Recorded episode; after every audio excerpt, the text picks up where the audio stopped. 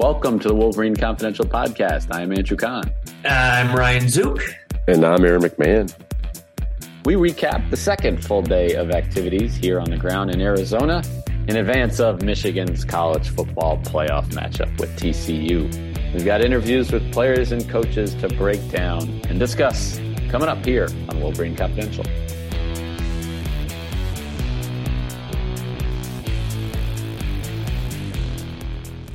All right, guys, good to be with you here. Late night, Wednesday, December 28th. Late in the night here in, in Arizona time. Even later, but still Wednesday uh, in in Michigan Eastern time. Uh, so yeah, we've got another day in the books here. More interviews with Michigan and TCU players and coaches, and you know we got the TCU offensive players and the Michigan defensive players today. So Ryan, I know you wrote a story on mlive.com slash Wolverines about, you know, that matchup and specifically how Michigan, you know, might might try to defend TCU's passing attack led by Heisman runner up Max Duggan, Quentin Johnston, and some other talented players. Tell us kind of what you learned and, and maybe what to expect in that matchup on Saturday. Yeah, I mean, I was really trying to pry some of uh, Michigan's defensive backs and and even uh, even their coaches to try and give a little bit of insight into what type of scheme they're going to run and how to defend this TCU offense because it is it is a little bit different than they face. I mean, there's they were talking about how there, there's there, there's a little bit of Ohio State in there, a little bit of Purdue, a little bit of Indiana, um, kind of all mixed into one. But yeah, it is is mostly an air raid. Um, and and led by a, a dominant quarterback in Max Duggan and uh, a really explosive receiver and Quentin Johnston, who, who will probably be the top receiver off the board in the 2023 NFL draft.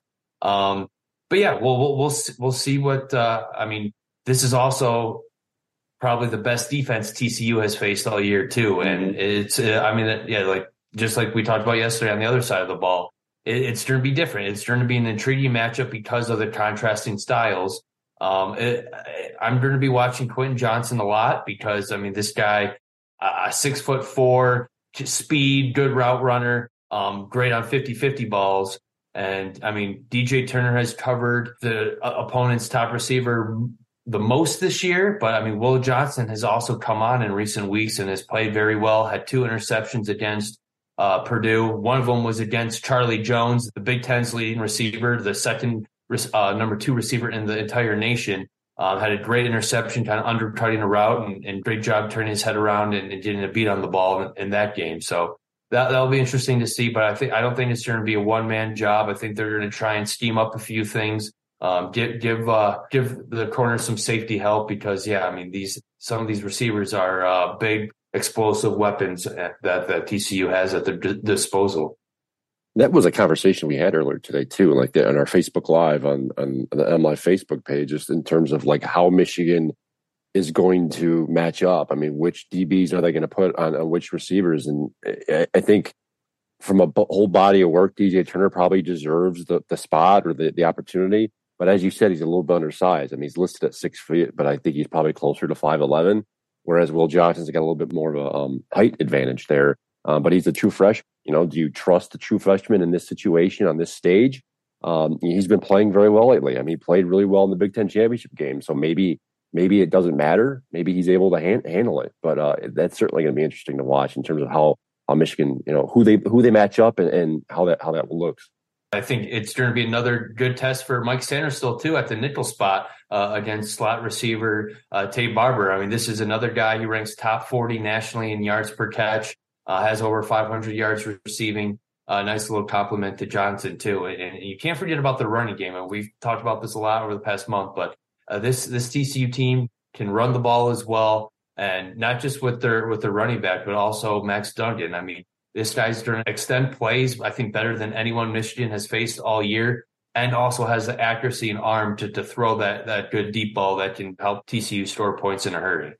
Yeah, I, I think sometimes these individual matchups can get a little bit overstated in football. I mean, football especially, it's a team game. It's 11 on 11 out there. And, you know, a lot can be negated, of course, by, by Michigan's pass rush, rush. And that, that'll be so key to this game. One little more nugget on Johnston, who wears number one. I think it's important to give the jersey numbers for, for some of these new players. He was talking about he's particularly good at, you know, running after the catch and even just that first quick move. And it seems like there should be a tackle right right at the point of catch and he shakes that initial defender. And he was saying he's it comes from his basketball background. You know, he played he played in the post because he's one of the taller guys, and um, you know, even even emulating you know old school basketball stars like Hakeem Olajuwon, uh, you know, known for that dream shake. You know, he gets the ball, and, that, and that's kind of his instinct. He feels like when he catches a pass, it's like he's receiving a, the ball in the post in basketball, and he, he turns and he can just you know shift with his shoulders and, and make that turn. So that's something to watch out for. Michigan has been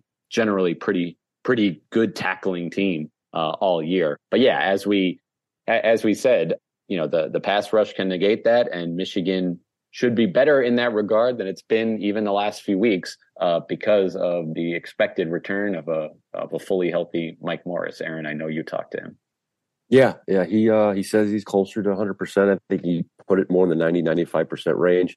Uh, he did reveal that it was a high ankle sprain he was battling. He suffered it in the, uh, the, the win over Nebraska, which basically sidelined him for the mo- most of the remainder of the season. He didn't play against Illinois. Uh, didn't play in the Big Ten championship game. He, he obviously tried to give it a go against Ohio State. Played I think 11 snaps, but he quickly realized he just wasn't going to really help the team much. So uh, he's now had you know a good three four weeks off to kind of heal and get back to you know closer to to 100 percent. And that's the thing. With these high ankle sprains it's difficult sometimes to come back, especially if you're constantly on it and wearing on it. So I, I think it sounds like he's he's he's preparing to play. Uh, he's going to play. Um, and if he's if he's as good as he says he is, um, I, I, think his he's going to help Michigan. I mean, he's their, obviously their sack leader. He's named Big Ten Defensive Lineman of the Year, so he he certainly gives them uh, you know another another weapon. And as you guys mentioned, you know, I think getting to the quarterback and, and disrupting Max Duggan's uh, momentum and his his demeanor and just you know his comfortability in the pocket, mm-hmm. I think is going to make a difference. Um, you know, when, a quarterback quarterback is successful when the pocket's clean, he can do what he wants, he can move as, as he wants, and that's where Duggan's strength is, like when he's escaping the pocket or, or, on the run or whatever the case may be. So it's in Michigan's best interest to get you know get to him as quickly as possible, and having uh, having Mike Morris certainly helps. Another guy that's part of that that pass rush and just Michigan's you know defense uh, in general is starting nose tackle Mazi Smith, uh, player that you know was able. We talked to him today for the first time, um, you know, since his his arrest. Um, yeah, Aaron, I know you you wrote a story that uh, on that as well. Kind of what's the latest with with Smith? Yeah, I mean, he was very uh, remorseful. I mean, I think he, he acknowledged that he made a mistake. You know, he said he's a young kid and he screwed up. Basically, he was asked if he should have. He felt like he should have been suspended. He said no. You know, he, he thought he was pretty honest and forthright through the entire thing. Um, if you read the police report, and we, and we have it on mlive.com in previous stories, but he was very cooperative with the police during the whole thing. Um, he said he told Jim Harbaugh right up front what happened, all the facts. Um, it seemed to corroborate what Jim said, you know, uh, a few weeks ago when he was asked about the situation. So um, I think Mazi's trying to move past it. I think um, he he realized he screwed up, and I, I, think he he was very thankful for Jim Harbaugh. You know, I asked him, uh, you know, straight up what that meant to him to have his coach have his back and to not really level, levy any penalties or the case may be. And he said that was one of the reasons why he came to Michigan. Um, he, he felt like he feels like Jim Harbaugh has his players back. Um, and if, if he feels like they genuinely made a mistake and it wasn't uh, a serious incident, that he's he's gonna have he's gonna you know defend them, and he has. Uh, so Mazi is going to play. Uh, there's there's been no you know no issue. Um, and, and, as we've reported, I mean the, the, charge has been dropped to a misdemeanor under a, a plea deal. Um, he's sent to be sentenced um, January 12th. So a little bit time there, but yeah, I mean they're they're trying to move past it. Uh, you know, kudos to him. Uh, it, like you said, the first time we kind of heard from him since the incident.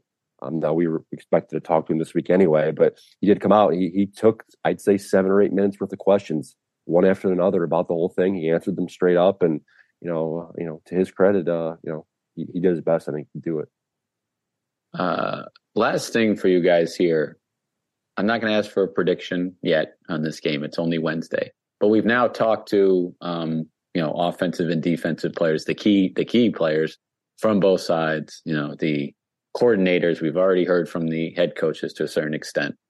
Like as we as we do move closer to this game, you got a better feel for maybe how this will go or what's going to swing this game. I, I, what I always find fascinating about these games, like is the with with so much time, you know, built up, like you can kind of swing as far as what you think. You know, you you have your initial assumption, you know, that's maybe just based on what that point spread is to start, and then you learn more about the team you didn't know about, and you start seeing how dangerous they might be. But then you're reminded that, you know, the team you cover is pretty darn good too. And it's just like trying to settle on how this thing might go. Where are you guys at right now here on, on, you know, late, late Wednesday night, um, you know, just a few days from kickoff? My mind hasn't changed. Uh, I, you know, you, I think you can go through all the interviews you want, like you said. Um, I, I still think Michigan has the matchup advantage here, schematic advantage, talent advantage. Um, and, and, given everything that we know about TCU and what they've told us, um, you know, they do seem like a, a, confident group. They got down here early. It sounds like they got sounds sounds like they got the fun out of the way early in the first couple of days, and, and they are treating this like a business trip, and that's fine. You can say that, um, but you know whether that that season that they've had can translate to the to the quote unquote national level and and not and you know knock off a team that's really shown no chinks in the armor. I mean, Michigan, you could criticize different things about this Michigan team, but man, I mean, they they they done against some of the, the best in the country theoretically. So, and, and look, TCU is I, you got to give them credit. You know, they, they didn't win their Big Ten, 12, Big Twelve championship game, but they still won twelve games. Uh, very talented team. They got a lot of guys there.